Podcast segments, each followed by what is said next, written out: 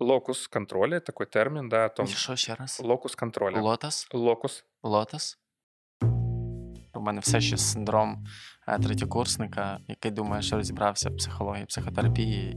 Я и есть тот, кто сейчас все это сделает, все обеспечит, все смогу, все сделаю и так далее, и так далее. А если сказать, ну, как бы становится быстро понятно, что нужно делать.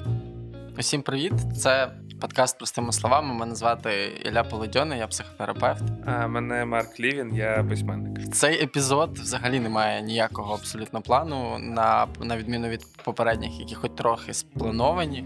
І в мене це пов'язано напряму з темою, про яку ми сьогодні будемо говорити, це всемогутній контроль. Один з захисних механізмів психіки. І я йшов сюди, я насправді там подумав, що за весь час, який ми пишемо подкаст, то типа ми ніби такі фанові і типа такі, ну, якби весело завжди і так далі, але я насправді після кожного запису почуваюся як після якогось стретчинга або типу якогось типа занять по танцям, знаєш, такий виснажений абсолютно, тому що постійно треба все контролювати, знаходитися в фокусі. Тому цей епізод я буду максимально розслабленим. Ось я буду ось так говорити. Угу. І мені цікаво просто, що ти будеш з цим робити. Значит так, сегодня нам нужно обсудить. Да, в общем, сегодня, друзья, мы говорим про друзья и враги. Мы будем говорить о всемогущем контроле. Ну, сегодня... кстати, эта шутка, ну, она в красной линии в том числе пройдет через подкаст. Ну, в том плане, что это тоже часть этой темы. Мы сегодня говорим про всемогущий контроль, или можно просто контроль. И еще разберем тоже защитные механизмы. Не выводили его в какой-то отдельный эпизод, потому как он скорее в каком-то смысле продолжение этой темы. Есть такой феномен, понятие, или защитная реакция, как аннулирование. Это вот психоанализ, да? Вот. Я згадав історію. Вона колись була дуже смішною. Зараз я не розрішав тобі говорити. Да, напоминаю тем, кто хочет нас контролировать, чтобы мы говорили по теме, по делу, в фокусе были, говорили полезную информацию сразу же. Нам нужно время, чтобы разговориться обычно. Это у нас легкий приконтакт всегда, потому что я вот приезжаю на студию, и мы, ну, в каком-то смысле сразу начинаем писать, вот. Поэтому у нас є те, що, время, да. Те, що в гештальті називається приконтактом, а в народі прелюдія, типу такі от якби ласкотання одне одного аудіальне. І... Окей. Хорошо, Марк. Неловкость. Неловкость, да. І дякую тобі, що ти в такі моменти мовчиш, тому що це хоча б якийсь вихід з ситуації, і тоді просто стає смішно з того, що ти мовчиш, інакше це було просто тупі жарти. А так це тупі жарти в тишу. Я в паніці в такий момент просто. Я згадав історію, вона про всемогутній контроль. І колись вона була для нас дуже смішною, і ми любили з нею гнати, як підлітки, в яких дуже мало уявлень про світ, а зараз вона насправді виглядає і попахує булінгом, і якимись іншими цими словами, які зараз часто вживаються в медіа. Був у нас друг, товариш, який не міг вийти з дому, не виконавши план. От у нього там план, плюс-мінус виглядав там у нього квартира, уявімо, що в цій квартирі 3 кімнати, і оцей чувак починав там з кухні, там маршрут виглядав так, кухня, перевірити все на кухні, все потрогати, все подивитися, чи там всюди газ закручений, потім зайти в ванну, так само все зробити з ванною, пройти коридором, подивитися, чи закриті двері в зал, тому що міг зайти котик і напісяти, а перед тим ще зайти в зал, перевірити, чи там все з розеток вимкнено. Ну і по суті така, типу, екскурсія квартирою в нього відбувалася, і коли ми вранці заходили до нього, ну там хтось, там я або ми з друзями заходили для того, щоб забрати його з дому, тому ще хвилин, типу, 5-10 стояли під дверима, чекали, поки він все це, типу, діло виконає. Ритуал у нього був, похоже. Що? Ритуал. Да, в нього була така, типу, ну, така якась незрозуміла штука, і ми гнали з нього постійно, типу, ну, типу, що ти за ну, ми шизіком його називали, типу, що за странні в тебе манери, типу, ну, якби для чого це все повторювати. Іноді він це робив, типу, 2-3 рази, тому що йому здавалося, що він забув щось, наприклад, на кухні перевірити. І тут, знаєш, така типу, пришвидшена перемотка, переносимося в майбутнє, в період, коли я вже знаю, що таке обсесивно-компульсивний розлад. Ну, я не впевнений, що це був він, але це виглядає як, типу, ну, якби така надмірна ритуалізація, бажання проконтролювати якусь хоча б типу, частину своєї реальності. І от, ну, там, коли я сьогодні готувався до цього епізоду, я цю історію згадав. І потім так само я переніс це на якесь своє життя, і там любов складати списки, знаєш, типу, бажання там швидко писати фоллоуапи і так далі. Що це теж з цієї ж парафії, мені стало просто цікаво вдвічі більше розібратися в цій темі. Думаю, що кожен себе може впізнати, особливо там в моменті ритуалізації. Ну, тут надо все не перепутать. Это вторая часть, скорее, вот эпизода про аннулирование, где то, что ты описываешь. ОКР — это скорее медиана. Многие, к сожалению, не очень понимают, что вообще такое ОКР. Mm-hmm. Если уже забежать наперед, то ОКР — это некая медиана. То есть в ней есть некая насыщенность, как с чувствами, да, что от нуля до максимального. Вот когда говорят ОКР, обсессивно-компульсивное расстройство, то подразумевается, что человек уже находится на стадии, когда он уже действительно не может жить. Uh-huh. Ну, в смысле, он не может... Вот был, помню, фильм с Николасом Кейджем, вот что-то про это, да? Что... Если кто-то еще помнит, что есть такой актер. Це цей чувак такий, який схожий на іншого чувака, який грав в фільмі 2012. Да? Николас сейчас расстроился, наверное. Блин, интересно, что никто никогда не говорит Николас, да? Просто говорят Николас Пейдж, да? Кейдж. Ой, Кейдж, Пейдж, я сказал Пейдж? Да. Йому вдвічі образно. Я просто слишком много читаю. Окей, медіана, вибач, я буду тебе контролювати. Медіана, фільм з Ніколасом Пейджем, Кейджем. В общем, да. Это уже когда невозможно жить. То есть человек буквально не может существовать, потому что постоянная вот эта ритуализация, навязчивость, она до такого уровня доходит, что это буквально влияет на качество жизни. То есть человек не может дойти до работы или там, буквально заснуть. А в меньшей степени это то, что, в общем, многим может быть известный свой опыт. Это навязчивость или это ритуализация, например, и так далее. Ну, навязливість мається на увазі, типу, будь-яка дія, яку ти змушений постійно повторювати. Проверить 5 раз, да, то есть, когда люди говорят, у меня ОКР. Нет, это не ОКР. Ну, то есть, це ОКР, это если ідея. Ты проверяешь чайник 24/7. Вот это ОКР, ну, в каком-то смысле. Более того, когда ставят диагноз ОКР, очень часто там есть органические процессы, которые поправляются только медикаментозным лечением. Знаешь, что мне подобается в тебе? Хочешь, я скажу? Мы резко перешли. Ты так с женщинами тоже делаешь? Я надеюсь, нет. На конференции научной. Знаешь, что мне в тобі подобається? Ну, це неплохо. Ні, це стосується предмету. Біля тебе немає відчуття, що я тупий. Ну, поняв? Ну, тому що, наприклад... я просто об этом не говорю. От є просто люди, з якими ти щось не знаєш, але ти в цьому відчутті почуваєшся реально як, типу, дуже погана людина. От як ти можеш не знати, що треба писати модернізм, а не модерн, знаєш? І ти такий, типу, господи ж ти, боже мій, реально почуваюся якимось невігласом. Ну, у мене нет ілюзії, що цю інформацію хтось должен знати. Мені кажется, наоборот, в этом суть якраз нашого подкасту. А ти розширюєш спектр. І, бачиш, так коректно доповнюєш моє невігластво з приводу ОКР. У мене все ще синдром третєкурсника, який думає, що розібрався в психології, психотерапії і на всі боки нею ковиляє, козиряє. Сейчас, теперь я когда уже знаю, что нужно звучать так, чтобы ты не чувствовал себя тупым, дело в том, что синдром третьекурсника – это когда в медах или на психологических или социальных работах, когда люди читают про диагностику или всякие такие штуки, человек начинает к себе применять диагнозы. То, в смысле, начинает находить у себя это. Ну, например, прочитал про психопатию. О, боже, я психопат. Вот это оно. Ну, да, у мене це щось схоже з ОКР, але, насправді, моя нав'язлива ідея – це нігті. Можливо, хтось себе впізнає.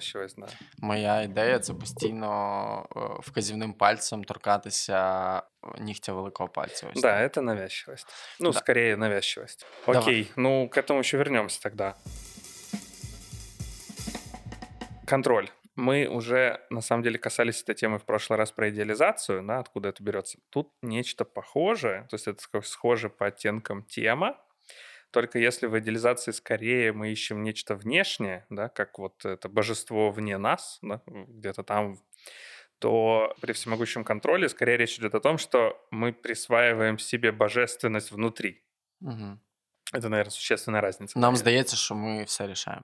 Да, в каком-то смысле так, что божественность внутри нас. Откуда это идет? Ну, в общем, стадии раннего развития, которые исследовали огромное количество человек от Фрейда, ну, я имею в виду известных, там, Пиаже, которого мы вспоминали, Выготский, это, в общем, наш классик, да, советского времени.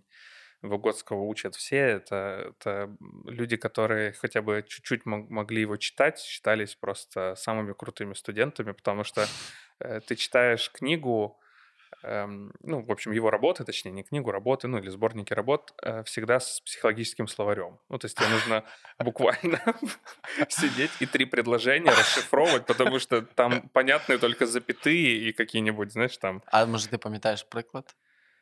Ну, вот, помнишь, мы рекомендовали, в смысле, когда мы разбирали статьи Фрейда, да, вот там то же самое. Ну, в смысле, это вот есть канцелярит, такой язык, когда люди пишут очень заумно, да, таким, ну, языком, который может понять только люди, работающие вот в такой сфере.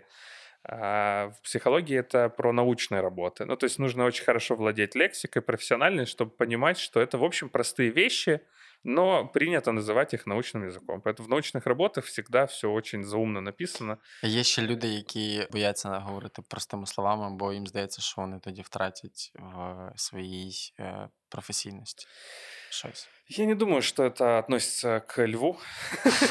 Лев Выготский, да? Скорее, я думаю, що в научному... Ну, то есть оттенок в этом есть. Ну, то есть такой, да, пафос, когда я говорю научным языком, то я кажусь, о господи, я тронул шнур, и сейчас придет контролер. Нет, я не думаю, что это касается непосредственно Выготского, хотя, может быть, я с ним лично не знаком, он уже ушел из жизни давно. Як, вы не стали познакомиться? Я думаю, что дело в том, что когда пишешь научную работу, нужно быть очень четким и конкретным в понимании и в выражении себя. То есть, что ты хочешь сказать, да, вот такая валидность не только в своей самой работе, но и в, ну, в выражении этой работы, как ее описать. Поэтому четкие научные термины помогают быть конкретным. В том смысле, если ты сказал 5 научных терминов подряд в одном предложении, то человек, который понимает науку, в которой вы оба, да, пытаетесь, какую, которую вы оба пытаетесь развивать, он четко поймет, что ты имел в виду. Короче, азбука Морзе для овчарок. Да, да, да. Ну, но при этом это помогает, конечно, коммуницировать, продвигать. Да. Поэтому окей. Я... Так же, как у военных, кстати, мат, да, что это же не просто так матерятся военные, а... Ты не знаешь эту штуку? Дело в том, что мат — это очень быстрый... Ну, если рассматривать с точки зрения психолингвистики, это важно. Почему военные матерятся? Потому что, ну, во-первых, в военном деле очень важна коммуникация. Швидкість. Да. И скорость этой коммуникации. Так вот, если начинать там, товарищ капитан, разрешите доложить вот это все, да, то, в общем, скорее всего, тебя уже не станет через 10 секунд. А если сказать, ну, как бы становится быстро понятно, что нужно делать. Поэтому военные очень много матерятся как раз потому, что, ну, нужно быстро сокращать коммуникацию. Это в каком-то смысле способ адаптации. Это экспрессивное выражение и... Ну, понятно. Я десь навіть читав, чи то, можливо, навіть чув від тебе історію про японську авіацію, яка в якийсь період була ефективніша лише тому, що команда в них скидувати складалася з одного слова, а не з двох. Ну, типу, якась така от історія. Да, але повернемося в дослідження. Піаже... Да, Піаже, Выготский, це всі, хто займалися ранними стадіями розвитку. В общем, можна знаходити в этих роботах, в тому числі Шандор Ференц, якого ми упоминали, венгерский психотерапевт, который вел понятие интроект. Они все, ну, в общем, обнаруживали вот эту инфантильную стадию ребенка. И ну, можно объяснить это так, что ребенок, как бы переживая себя поевшим, да, еще не осознает, еще недостаточно софта в голове, или, точнее, даже не софта, а железо еще очень слабое, чтобы освоить эти сложные все программные процессы. Поэтому ребенок переживает так, что если я поел, то есть я захотел есть, и вдруг я теперь сыт. То есть, очевидно, это не так осознанный ребенок. Да? Это скорее вот сенсорно считывает такой процесс. Значит, если я хотел есть, и теперь я сыт, то я вызвал эту сытость. Ну, відчуття, що це для нього зроблено, що він захотів. Не совсем так. Вот тут важно именно, что я есть, и как источник потребности, так и великий удовлетворитель. Ну, в смысле, я и есть тот самый, кто удовлетворяет эту потребность. То есть есть ощущение, что не мама пришла, не то, что для меня, а вот скорее, ну, то есть это не фокус, что для меня, а фокус в том, что я захотел кушать, я теперь сыт. Я вызвал сытость. От якщо логіка я розумію, об'яснити. Я розумію, про що ти кажеш. Тобто два в одному виходить. Да, и это, ну как, с точки зрения там, ну, в смысле инфантильности, ну кажется, что это очень инфантильная позиция, да, ну в плане, это же папа пришел, там папа заработал денег, принес деньги домой, мама на эти деньги, это сексизм уже, нет? Мама на эти деньги купила курицу. Приготовила эту курицу, сварила. И, потім общем... мама пішла на роботу, тато понячив. Давай вирівнювати ситуацію. Отлично. Идеально. Да. И, соответственно, ребеночек поел. И тоже потом пошел на работу, когда вырос. Нет, це вже експлуатація.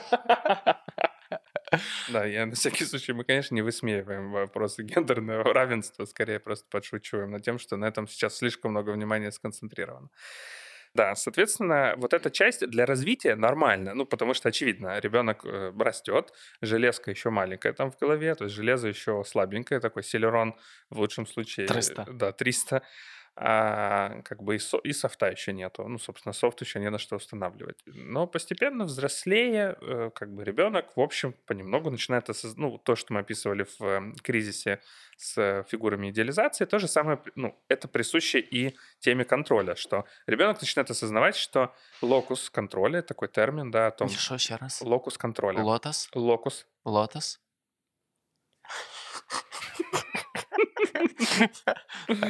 Эдельвейс контроля. Да, локус контроля. В каком-то смысле, где локус контроля — это термин, который обозначает, как человек переживает, ну, если можно сказать, концентрацию, влияние своей экспрессии. Вот он, этот человек, про кого ты говоришь. Выготский, да? Блин, это сложно. Сейчас я попробую простыми словами. А, точно, у нас же так подкаст называется. Локус контроля. Давай пока на примере, а потом попробуем зашить это в какое-то объяснение. Допустим, вот так. Человек выходит на улицу и забыл ключи от дома.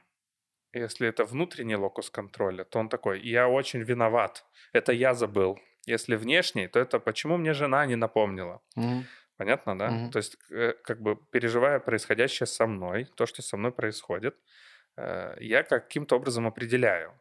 В идеале локус контроля должен быть где-то посередине. Ну, это в идеале. То есть это мы говорим о каком-то более-менее здоровом уровне. То есть он должен иметь возможность смещаться вовнутрь и вовне. То есть где-то это не со мной связано, а где-то со мной.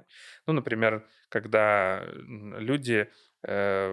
ну, допустим, вот если человек исполнитель, вот пандемия пришла, да, и концерты отменили. Вот человек с внутренним локусом контроля будет все равно чувствовать себя виноватым, что это он не придумал, как теперь проводить концерты, это с ним, в общем, проблема, да, а не то, что весь мир ушел на пандемию, это вот внешнее обстоятельство, которое очевидно.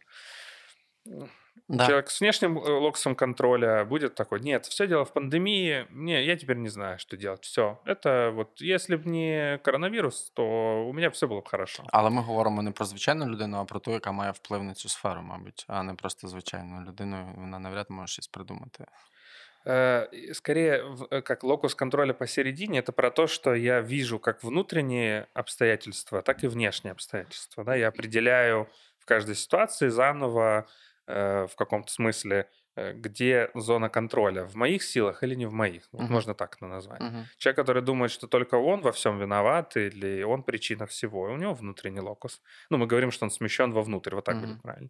Человек, который обвиняет весь мир, и которому инстаблогеры предлагают взять ответственность за свою жизнь, это человек с внешним локусом контроля. Це був тонкий жарт, так? Да. Очень тонкий. Прям. Я прям відчув, як він ламається. Так. Вот. Соответственно, возвращаемся, да, когда мы говорим о контроле, мы говорим о том, что какое-то время у ребенка, пока он растет и железка слабенькая, нормально, что он переживает мир как подвластный ему. Ну, то есть я маленький ребенок, хочу кушать, бах, я сыт. Класс, я всемогущ. Постепенно это меняется, железка растет, там развивается и софт начинает еще записывать какой-то, да, какие-то воспитательные правила, границы в обществе, какие-то правила поведения, приличия и так далее. Законы начинает объяснять.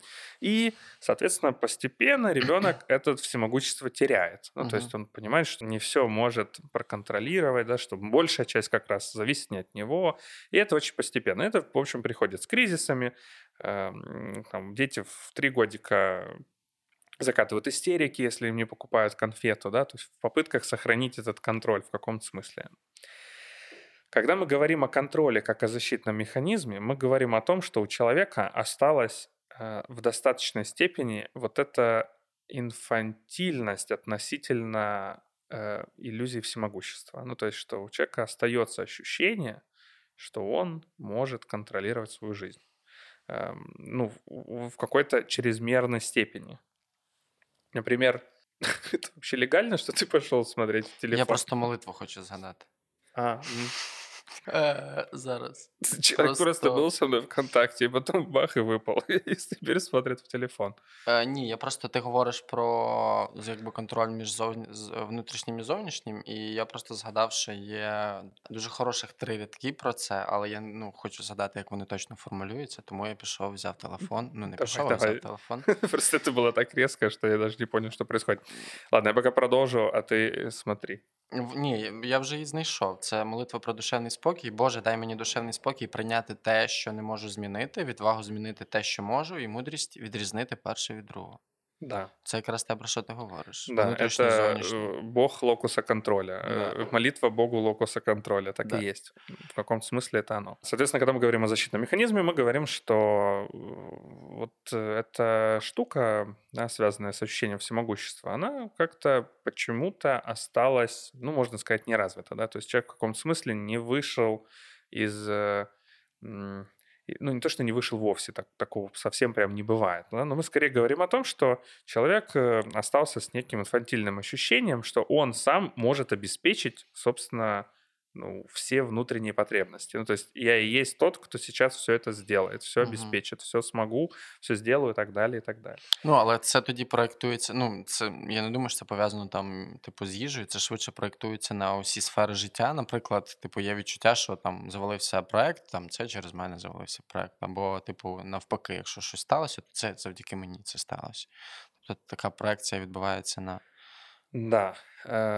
И давай сначала зайдем в сторону нормы. Ну вот наш любимый МакВільямс говорит о норме как, что ну нет-нет, да в нашей жизни проявляется ситуация, когда мы чувствуем вот это, как она описывает, это особый кайф, ощущать, что ты влияешь на свою жизнь, что ты ее даже не контролируешь, а ты полностью владеешь.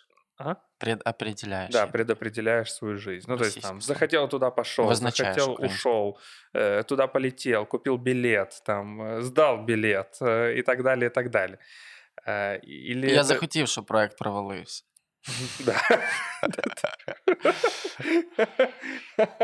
Александр Петрович, вы в курсе? Вы обанкротили нашу компанию. Да, я хотел, чтобы так было. Так и задумано. Да, так и задумано. Ну, например, вот это ощущение можно испытать, очень азартное ощущение в игре, когда выигрываешь и чувствуешь, что контролируешь. Например, там в стратегии или в картах, когда ты уже видишь, что у тебя на руках там одни козыря, да, и ты, ну, ощущаешь эту власть в этом моменте, да, что ты там сейчас точно виграєш. Вот это ощущение контроля можна ощутити в таких моментах. У мене ця штука сьогодні була, просто вранці дуже така енергетична зустріч була, і все на цій зустрічі склалося, і все так класно, і типу, і жарти заходили, і все було взагалі класно, круто і так далі. І я йду на запис подкасту, і в мене таке враження, що типу, я кочуся, знаєш. От є ось це відчуття, типу, що от ти там несвідоме відчуття. Я не думав про себе в такому сенсі. Це вже навіть якась більше відчуття фантазія, що от ти типу, на цій хвилі, от вона тебе несе, і ти там такий фантазуєш, що от я, типу. Потім я себе зупиняю, так, чувак, це що? Зараз з тобою відбувається. Давай про це подумаємо.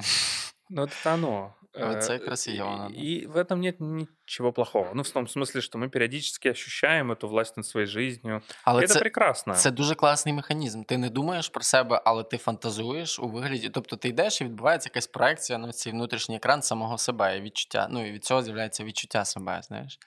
Це, типу, дуже класно дивитися за цим, як за внутрішнім процесом, коли ти маєш вже ресурс звернути увагу на те, що зараз відбувається. Да. Ну, это важно, да.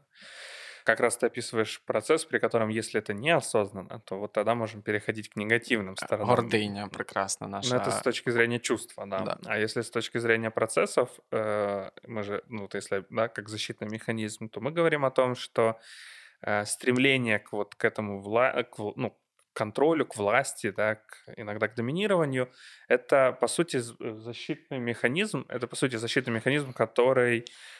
пытается припрятать определенные дефициты.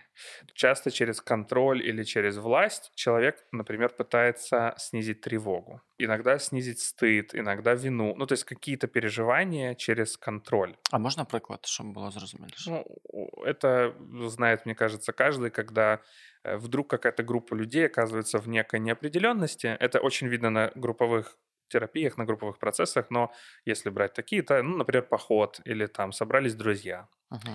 Uh-huh. И вдруг там, ну, и надо покушать, а что заказываем, да? И тот, кто меньше всего готов выдержать неопределенность, скорее всего, будет самый контролирующий. Ну, то есть, если, знаешь, там, если непонятно, что происходит в комнате, то я определю, что происходит в комнате. Чувак, жиза. Просто вчора була вечірка, від якої ти відмовився, на яку ти відмовився прийти, тому що сказав, що ти вийшов всього цього.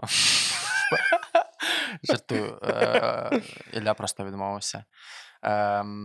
Ладно, не просто. Тебе є причина, але я не буду їх оголошувати. Ти просто талантлив. Знаєш, як зробити драму за 5 секунд? Я драмакінг, я драмаквін, а я клієнти були, я не мог. В общем, була вчора вечірка, і я зрозумів, що я перших 30 хвилин цієї вечірки, ну як вечірка, прийшли друзі, типу, і перших там 30, а то й годину вечірки я сидів в постійному напрязі, особливо в ці моменти, коли западає тиша, знаєш. І ти такий... Типа, треба щось говорити, типа, тік-ток, типа, хто там, типа, тік-ток, знаєш, і просто розумієш, що ти можеш розслабитися, нібито і, типу, вечір має передбачати те, що ти маєш бути такий на релаксі, там, всі свої і так далі, а виходить, що я ще більше напрягаюся, і я розслабився тільки після того, як всі так нормально випали, ну, крім мене, звісно, і вже, типа, самі між собою там позаводили якісь спільні теми, вже воно якось їхало, я тоді сів такий, типа... Ну, вот это бытовое проявление, ну, то есть, совершенно верно, контроль, это... Человек, который начинает говорить во время неловкой паузы. Ну да, вот как зависает неловкая пауза. Если... Ну давай попробуем.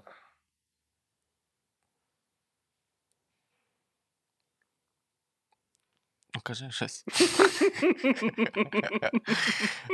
Если человек низкотолерантен, например, к переживанию стыда, то вот проконтролировать этот стыд можно, например, говоря о погоде, да? Там, ой, а вы знаете, ну вот если встречаешься с малознакомым человеком, или тебя, например, знакомят с родителями девушки или парня, и вдруг, ну, собственно, девушка или парень выходят, да, там, на время, ты такой, и родители в стыде, да, и человек в стыде, и, ну, попытка взять над этим контроль в каком-то смысле, это и есть вот этот защитный механизм в бытовом контексте сейчас. Блин, да, мне кажется, что ты ящик просто Пандоры открыл. Так тема заряженная, будь здоров. Я более я того, забегая наперед, чтобы снять немного напряжения в зале, мы очень из тревожной среды вышли, ну, в смысле, мы... ну, как наследники тревожных времен. Да, Советский Союз, тоталитарный режим, Вторая мировая. Поэтому мы, в общем, росли и при этом тоталитарно, это важно. Да? Мы росли в очень директивной среде и много напряжения. Поэтому Я це проєктую. У нас дуже багато контролюючих родителів. Мені здається, що так, в принципі, можна про будь-який час і про будь-яку епоху сказати. Знаєш, там люди, це племена якогось типу скіфів, знаєш, говорили своїм попередникам. Типу, ми наслідуємо дуже якби період тривожний. Ти жив в Європі. Може бути, ти пам'ятаєш або замічав вдруг. Просто я обращав на це внимание очень предметно на дітей, да, як ведуть себе діти, як ведуть себе родителі дітей. Например, в Америке, когда я работал в детском лагере, ну, в общем, по программе ездил, я обращал на это внимание, у них родители вообще не контролируют детей. В смысле, у них нет контроля такого, как есть у нас. Это очень-очень заметно. У нас куда ты отошел, куда ты пошел, куда ты идешь, иди сюда, вернись, стой, иди, кушай, не кушай. Ляж. Да, а у них там какой-нибудь крик из леса, мам, смотри, медведь. О, прикольно, сейчас, типа, давай сделаем, знаешь, фотографию. Ну, то есть у них это на самом деле, ну, в смысле, у них это простроено не на уровне внутриличностного контроля, да, что я вижу, где мой ребенок, а в том, что я знаю, что работают системы. Вибач, мені треба. Да, тебе нужно время, хорошо. Слушай, я работал в maintenance, это, ну, по сути, такая дворовая, так, сложная работа. Дельфины, кони, це що, третє щось новеньке? Я работал в maintenance, и это, если переводить, это, в общем, такая, ну, такая грязная работа дворовая, знаешь, то есть мы там стройка, там вывоз каких-нибудь там металлолома и так далее, там стрижка газонов, ну, в общем, такая мужская дворовая работа. Вот. В смысле мужская? Ну, у нас начальница была девушка. Ладно, все, блин, ну уже, короче. Да, тяжелая физически работа, поэтому, собственно, там были только одни парни, очевидно, потому что нужно было там 200-килограммовую газонокосилку контролировать. Это сложно делать, ну, в смысле, если ты не весишь хотя бы в половину ее там или примерно так. И мы утром нередко видели медведей, например, которые просто подходили к мусорным бакам. А, это в Штатах. Да, это Пенсильвания, важно уточнить, да. Это Пенсильвания, это похоже на наши Карпаты, только чище и белки никого не боятся. И вот... Поэтому там какие-нибудь медведи, ну, черные, не гризли, потому что гризли — это опасно. А вот черные, да, они подходят как к себе домой. Они точно знают, что в 5 утра им надо уже уходить. Стемную шерсть, ты хотел сказать. А? Стемную шерсть, да.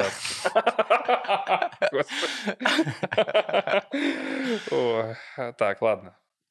Контроль. Мы живем в тревожной стране. У нас детей контролируют очень. Просто... Вот любую площадку. Зайдите на любую детскую площадку, и вы увидите все богатство контроля. Так, а ми що, інші? Ми ж теж. Ну, я, принаймні, дуже... Як це? Контрол-фрік, це мене можна назвати. Конечно, я говорю, мы, дети, в смысле, в наш... Ну, просто ты сказал, что кажется, что Пандора. В любое время возьми, но нет, не совсем. Это действительно принципиально. Ну, контроль как форма... Ну, то есть, есть демократия, а есть тоталитарный режим, да. И тоталитарный режим построен на контроле. Это тоже важная часть. Если мы говорим о контроле как о защитном механизме, то мы говорим о том, что за ним прячется всегда переживание какого-то очень сложного чувства, какого-то палитры чувств. Чаще всего это тревога, чаще всего это страх. Поэтому люди, которые на самом деле самые тревожащиеся и самые боящиеся, хотят получить как можно больше контроля в свои руки. Поэтому это в бытовом, как вот про пиццу или про вечеринку мы привели пример, а в быту, в таком, который нам тоже всем известен, это, очевидно, политики, это люди, которые хотят занимать руководящие должности очень часто, не потому что у них есть там потенциал, а потому что, так, если я генерал, значит... Ну, у меня есть власть, значит, я могу что-то контролировать, значит, там, меня не убьют, на меня не нападут, да, и точно так же в политике, да, если я там, не знаю, какой-нибудь министр чего-то, то отлично, значит, я, ну, то есть это не про то, что я могу что-то сделать очень часто у нас, а это как раз про попытку иметь вот эту власть, да, ощущать себя более-менее в безопасности. Ну, и страх, конечно, там дикий обычно. Я думаю про іншу сторону контролю, інший полюс безсилля. Я вже колись проводив цей кейс з історія про бажання контролювати стосунки, ну, те, як вони розвиваються, те, як поводиться людина, і я пам'ятаю, що я реально виплакав сльози тоді, коли визнав своє безсилля. Ну, тобто, і цей момент втрати контролю, він став для мене, типу, ну, зоною росту. Там, коли я вже, наприклад, визнав, що я нічого не контролюю. Ну, вірніше, я не контролюю те, що я хочу контролювати. Типу, це знаходиться за межами моїх спроможностей. І я цього не бачу, я це не помічаю, я все одно продовжую думати, ніби я це контролюю. І коли мене нарешті терапевт довів до точки, там, де, типу, треба відпустити ілюзію контролю, типу, з'явилося дуже багато полегшення внутрішнього. Я ніби буквально от лежав зі штангою на грудях, знаєш, і не міг тебе дихнути. І от коли я визнав своє безсилля, верніше побачив і прийняв своє безсилля, дозволив собі його прожити, то я відчув дуже сильне полегшення. Ну і це така точка росту, в принципі, типу, як скалібрувати самого себе. Ну, вот это оно. Я тоже очень контролирующий человек, как, ну, то, что я про себя знаю. И вот прийти к тому, что я могу контролировать жизнь до какой-то степени, да, вот можно, у меня есть абсолютный контроль, да, или я, там, мысль, что я ничего не контролирую, может очень пугать, то, что ты говоришь, бессилие может вызывать очень много переживаний сложных. Ну и наоборот, я контролирую все, это другая, да, более такая уже манийная фаза или параноидальная. Я думаю, что мы все контролируем свою жизнь до какой-то степени. Да. Ну то есть я точно могу в любой момент там остановить подкаст, чтобы сходить в уборную, как мне кажется, надеюсь. Ну, то есть я могу что-то со своей жизнью делать, да, я могу пойти в это кафе или в другое кафе, да, но определенно я не могу все. И это, на самом деле, для многих очень сложно переживаемая внутри тема, либо в каких-то фрагментах жизни это непереносимо. То есть человек, в общем, не контролирующий, но относительно своих детей очень контролирующий, да? Тобто він всю свою тревогу там доганяє... Да, как правило, еще раз говорю, в 90% случаях, ну, ладно, не в 90%, это, конечно, будет совсем уже некорректно, но в подавляющем большинстве случаев это тревога. Ну, то есть мы с помощью контроля пытаемся справиться с тревогой, с ощущением бессилия, страха. То есть мы пытаемся начать контролировать процесс. Угу. И вот бессилие, то, о чем мы говорим, и то, что мы уже касались в первом, да, сезоне, это переживание, которое, ну, действительно очень сложно выдерживать. Ну, то есть сложно представить себя не всемогущим. И поскольку у нас в детстве вот этот шлейф, да, контроля и власти, он, ну, по сути, вшивается внутрь. Ну, то есть мы, как ребенок, рождаемся в контролирующем пространстве очень, да. Ну, у нас так это. И, например, ну, когда родитель, ну, как бы вот какая палитра, какой рисунок отношений, что родитель, который испытывает этот контроль, ну, то есть у него есть тревога за ребенка, это все, надо сохранить жизнь, ты никуда не пойдешь, как я помню, у меня друг шутил, что... Я не знаю, опять сейчас территория скользкая, ну, хотя, может, наоборот, это как раз признание, что он говорит, блин, ну, вот, типа, мужчинам вроде как попроще кажется, что можно себя защитить хоть как-то, да, ну, вроде больше там физическая сила, а как быть девчонкам? Ну, что, ну, буквально это, он говорит мне, ну, то есть, если у меня родится дочь, я буду... Это шутка такая, причем нам было, ну, лет по 20. Он говорит, если у меня родится дочь, все, я буду со снайперской винтовкой сидеть в кустах, когда она будет на свидании. И я думаю, что как раз об этом речь идет, да, что вот, ну, вот он контроль над, да, это же мой ребенок, а ребенок часто такое понятие нарциссическое расширение. То есть это часть меня, это же я произвел, мой продукт, мой проект, да, ну я буквально говорю, это нарциссическое отношение. В идеале это родитель должен понимать, ну, что он постепенно должен выходить из зоны роста ребенка. Проектного менеджмента, да. Да, постепенно передавать проект, собственно, самому проекту. Да, а родители этого не делают и таким образом, ну, как бы присутствуют там, где это уже чрезмерно. И ребенок получает такой опыт, например, чувствует, что у него нет свободы, и тогда он пытается эту свободу получить, вырасти и получить этот контроль. То есть, типа, так, теперь это у меня винтовка. Слухай, я з Західної України, і я з Івано-Франківська, якщо буде точним, з Майзлів. Це такий, типу, приватний сектор. Майзлі. Майзлі. Я тебя отомстил за Лотус. Лотус. І там, ну, типу, до якогось моменту було життя такими, ну, комунами, я би це назвав. Ну, тобто, одна сім'я, наприклад, вони там, у них є трошечки території, вони добудовують, типу, будинок, то він там на 2-3 кімнати стає більшим, і, по суті, ну, типу, сім'я там з бабуся-дідуся народжується, ну, типу, в цих людей народжуються діти, в дітей народжуються діти, і виходить, що, типу, там, наприклад, чоловіку може вже бути там за 40, його батькам може бути там в межах 70, але вони продовжують його контролювати. І вони продовжують ставитися до нього як, типу, як до маленької дитини. І він не може, ну, якби відчути, що він має відповідати за щось у своєму житті. І так само це транслює на своїх дітей. Ну, це, наприклад, досвід моєї мами і моєї бабусі. Тобто так тривало досить довго. Мама тривалий період знаходилась під опікою, і це була дуже така, типу, серйозна точка конфлікту. І таких історій, насправді, ну, мені здається, навіть в теперішньому часі досить багато. Коли батьки намагаються, там, які вже дорослі, намагаються контролювати своїх дітей, які теж дорослі. Да-да. А, кстати, про мази, это у кого-то может быть ностальгия, скорее всего, у 30+ людей, кто нас слушает. Был такой мультик, это так английский язык учили, вот был мультик про мази, такой зеленый монстр был, с красками всякими. Не было телевизора. Не-не, это... ну да, это телевізор. Ну окей. Окей, можемо зафіксувати, я пропоную і перейти до анулювання, зафіксувати контроль як адаптацію і контроль як захист, просто підсумувати.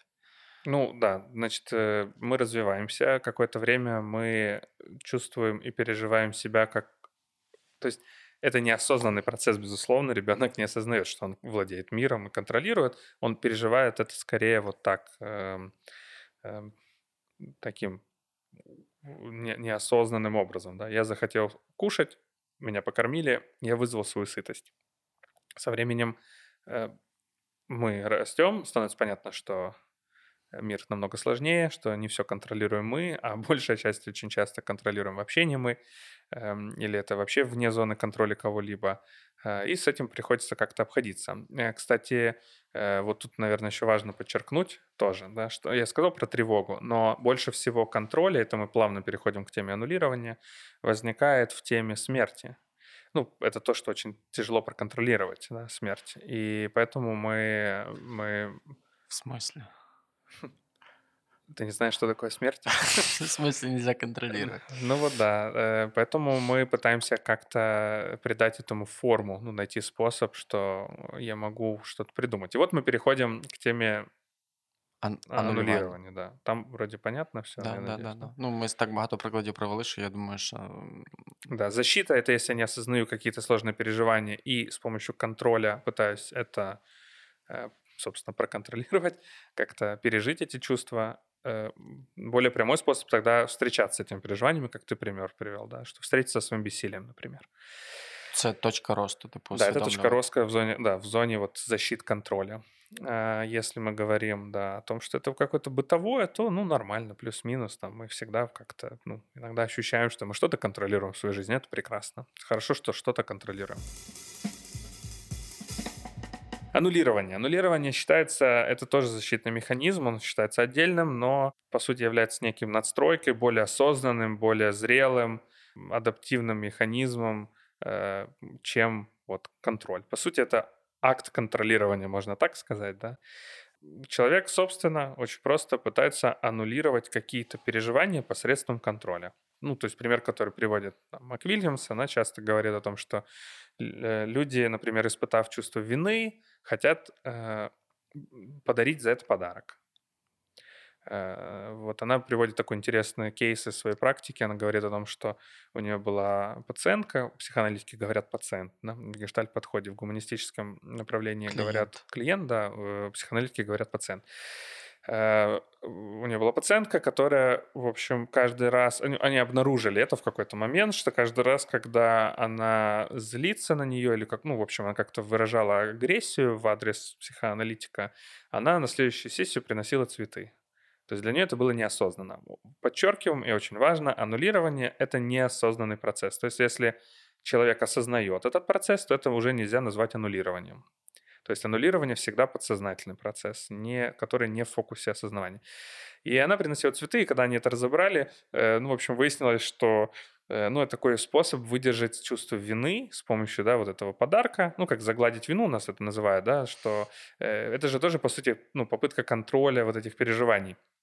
Что вот тебе цветы за то, что я на тебя разозлилась. И они, в общем, пришли, пациентка шутила, что это цветы на вашу могилу. В смысле, что это, по сути, это же, я хочу на вас злиться, но мне очень чувствую себя виноватым. За это вот тебе цветы. Блін, ти мені зараз підняв цілу хвилю різних переживань. Можна поділитись? З приводу відчуття провини. Отлично, у мене є якийсь контроль. Запустив процес сторітельного. Це свіжа історія, ранкова, але це про те, як я з неї вийшов теж, в тому числі я завжди закриваю двері у всі кімнати, тобто коли лягаю спати, це бажання контролювати мою кішку. В неї там великий простір в коридорі, на кухні лишається, і так само я завжди лишаю відкритими двері туалету, що вона могла сходити там в разі з такою потребою. Тут я вранці встав, поки готував собі їжу, відкрив зал, і там готував їжу, погодував першим ділом там кицю, Кімі її звати. І потім я заходжу в зал, і я бачу, що вона напісяла на крісло. І я такий, з'являється, знаєш, скільки можна, це вже не перший раз, по-перше. По-друге, скільки разів тобі можна показувати, що так робити не можна. Я беру і приношу туди, і проводжу дипломатичну бесіду в процесі, вона там вуха прижимає. А по контексту треба розуміти, що це кіт, в якої взагалі немає агресії. Тобто вона просто, божий одуванчик. Ти не сваришся, вона на тебе дивиться, така, знаєш. Вуха просто прижимає, така, сорі, не хотіла. Комісар Пупсик. Да. І я, її насварив. І тут я... відчуваю, що все справедливо зробив. І тут я виходжу в коридор і розумію, що двері в туалет плотно прикриті, що вона її просто не може відкрити, що, по суті, це моя провина, що вона напісяла на крісло. І знаєш, що я робив? Я вранці вибачався перед своїм котом. Так це не анулювання. Ні, я просто згадав, ти сказав про відчуття провини, я просто вибачався перед своїм котом. Я взяв її руку і сказав, вибач, будь ласка, що я тебе насварив, я не хотів, тому що це відчуття, воно мене зразу настільки якось оголило внутрішньо, я такий, мені стало соромно за себе, знаєш. Так ніби кіт соціальний, і може мені сказати, чувак, коти соціальні. Я маю на увазі, вона мені не може сказати і не може пред'явити, а я повідчував себе так, ніби вона це може зробити. І це така історія. Кошка така, да нічого страшного, я вже нагадав тебе в капюшон світшот.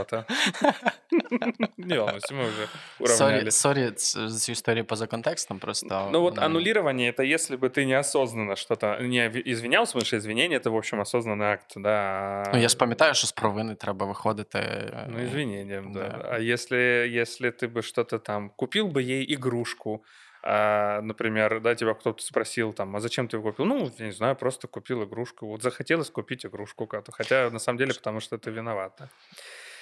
Аннулирование – это, по сути, попытка, собственно, аннулировать, то есть скомпенсировать какое-то сложное переживание, и это, в общем, в каком-то смысле есть акт контроля. То есть это нельзя назвать чистым контролем, но это акт контроля, можно так сказать.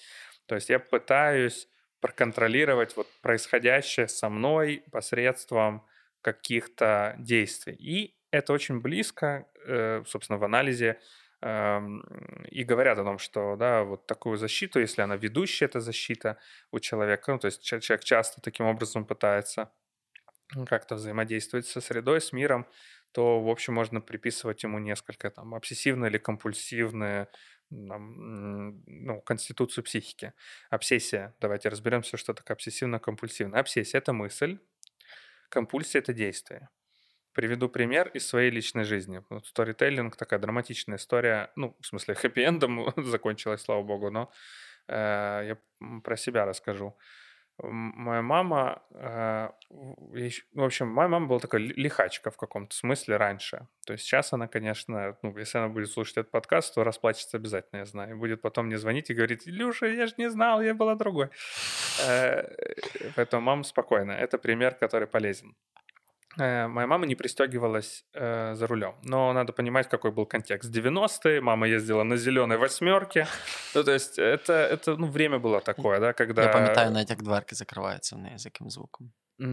Ну вот это розочка вебоксидки на коробке передач, понимаешь? Вот это вот те времена. То есть тогда люди не то чтобы думали о своей безопасности, и в общем, в целом, ну как бы было ок ездить как попало. Я за маму очень волновался. Ну и как там, ну собственно, я переживал за маму, просил ее пристегиваться, она всегда забывала. У меня было очень-очень-очень много страха. Ну и, конечно, в целом время было очень тревожное, то есть как-то нет-нет, да где-то звучали там фразы от родителей к детям, что если что-то случится, вот что ты будешь делать, да, вот как-то много было тревоги.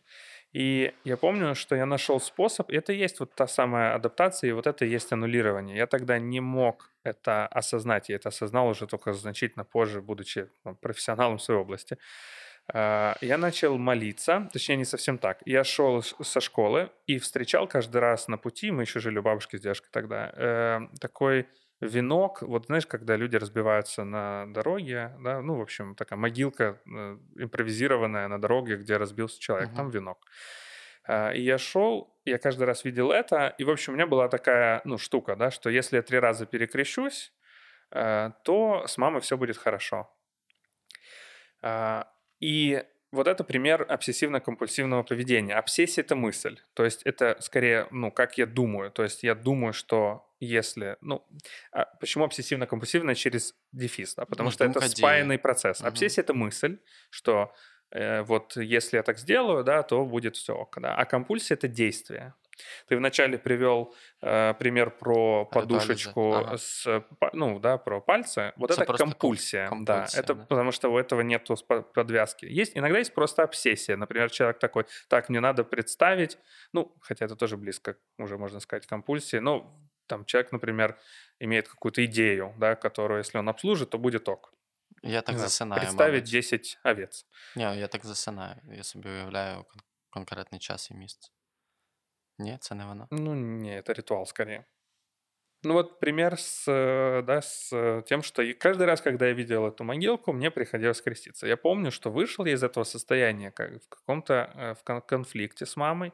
В какой-то момент я вот примерно так признал, что я подумал, если это так произойдет, то я как будто могу только пережить с этим, только пережить это. Ну, то есть я не могу столько напряжения и страха за маму выдерживать, это ее ответственность, там, пристегиваться или нет. И мне было, наверное, лет 17, когда я помню, у нас такой был там какой-то конфликт или скандал, и я вот что-то такое для себя заметил, и, да, удивительным образом я перестал это делать. Ну, собственно, сейчас уже, как психотерапевт и профессионал, я понимаю, что это был, по сути, такой способ адаптироваться к огромному тревоге и страху, и затем справиться с этим посредством признания того, что я, могу только выдержать этот ужас, если этот ужас произойдет.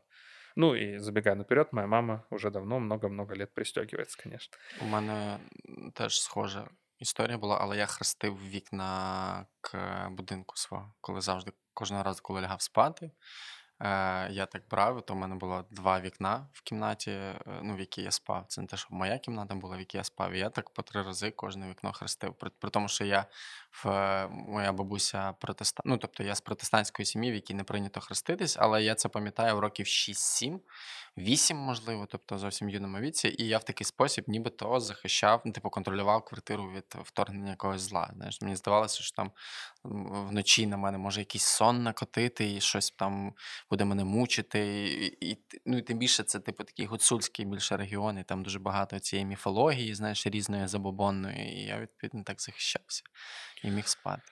Я здесь, не хочу заходить на территорию темы религии, но, тем не менее, именно аннулирование очень часто присуще как раз религиозным ритуалам или вымышленным ритуалам своим собственным, вот как пример, да, или дети часто помнят, или да и сейчас мы так делаем, взрослые сейчас, в смысле, слушатели, я уверен, что многие делают так, что там, знаешь, если я перепрыгну через 3 трещинки, то с мамой все будет хорошо, с ребенком что-то не случится. Это кажется наивным, более того, я думаю, что огромное количество слушателей, которые сейчас слушают, так делают и очень стыдятся и думают, что с ними что-то не так. На самом деле, это всего лишь навязчивость, как форма, адаптативная форма справиться с огромным количеством тревоги. Работа в терапии примерно такая. Ага, окей. То есть, что бы я делал как психолог сам с собой, условно, если бы ко мне вот такой ребенок пришел тогда, да, я бы, собственно, это и делал. Исследовал бы чувство страха и ужаса потери родителя, и что, как ты видишь свою жизнь без мамы, да, что бы с тобой, произошло, вот если мама умрет, то как тебе быть с этим? Очевидно, это не 8-летнему ребенку надо рассказывать, а уже, мне было 17. Вот так бы я вел дискуссию. И таким образом, эти чувства, то есть те, которые неосознанные, огромный ужас, потому что он вытеснен. Поэтому происходит такая адаптация. Этот ужас нужно, по сути, интегрировать, да, и с ним начать как-то обходиться, и тогда эта навязчивость уходит.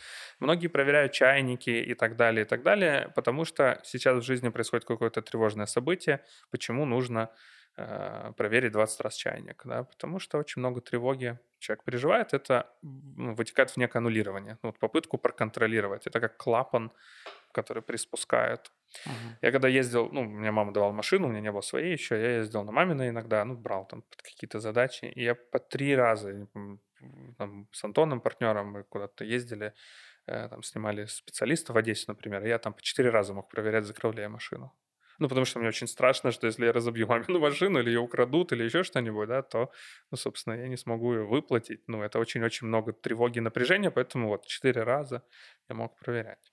Ми вже з попередніх епізодів знаємо, що твоя машина застрахована, і в тебе з цього приводу тривоги набагато менше.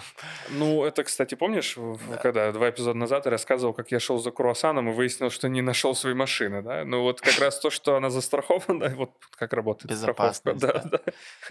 Я подумал, может, я пойду уже сдаем круассан, а потом буду разбираться, что там с машиной. Да, страховка – это оно. Это тоже форма контроля. Да.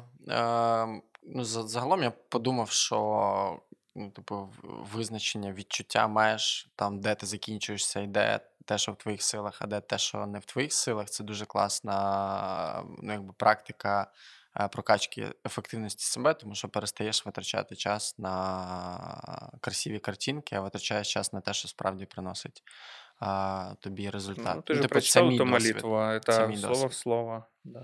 То есть дай мне сил отличить одно от другого. Это и есть молитва локусу контроля, если хочешь. Що, рекомендації? Мені здається, що ми досить детально проговорили і контроль, і як адаптацію, захист, і анулювання, як теж частину цього процесу. И обсессию, и компульсию теж. Это довольно сложная у нас сегодня тема получилась. Скорее мы вот к ней так прикасаемся, да, через объяснение, что такое контроль, затем аннулирование, как такая более надстройка.